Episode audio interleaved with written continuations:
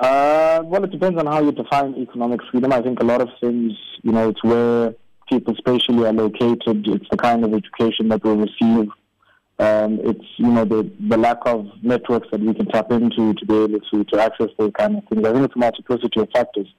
And it uh, can't just be sort of related to one particular factor. I think there's a multiplicity of factors that contribute to that. So I think it's not a poor country. I think there's enough resources for all of us to lead, to lead a life where no one goes to bed hungry, where no one, um, you know, has the difficulty of being able to put food on the table for their children. But I think it's, it's the challenge is largely around how that is distributed between the people who live in the country, and, and maybe that's that's the major challenge that we have. In terms of growth, um, I mean, it's clear that towards the end of apartheid, the economy wasn't growing. The government was in a lot of debt.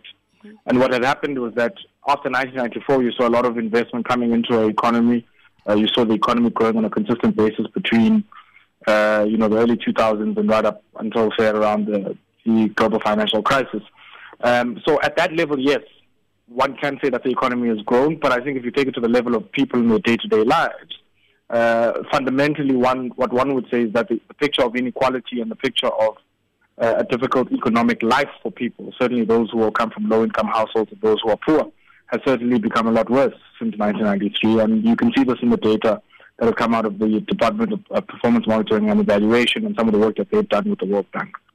There's, there's a multiplicity of things. I think a lot of it has to do with how do you improve your education system. A lot of it has to do with how do you ensure that you make the requisite investments, be it from an R&D perspective, technological advancement, and even from a trade policy support for manufacturing, which is a major employer of people in the main. Because what we have in the country is a challenge of structural underemployment, which is directly related to the challenge of poverty at a household level, but also which is directly related to the inequality that we see. And I think for the inequality, there is a need for us to have a conversation about how do we strengthen things like national minimum wages, how do we ensure that we also regulate incomes at the top of the distribution because many people in this country who work uh, in executive functions tend to earn money. I think many of them will never be able to spend in a lifetime. And it becomes very important that you're also able to regulate incomes at the top end of the income distribution so that you deal with this challenge of wage inequality, but also you need to deal with the assets that people don't have, that apartheid had prevented them from having.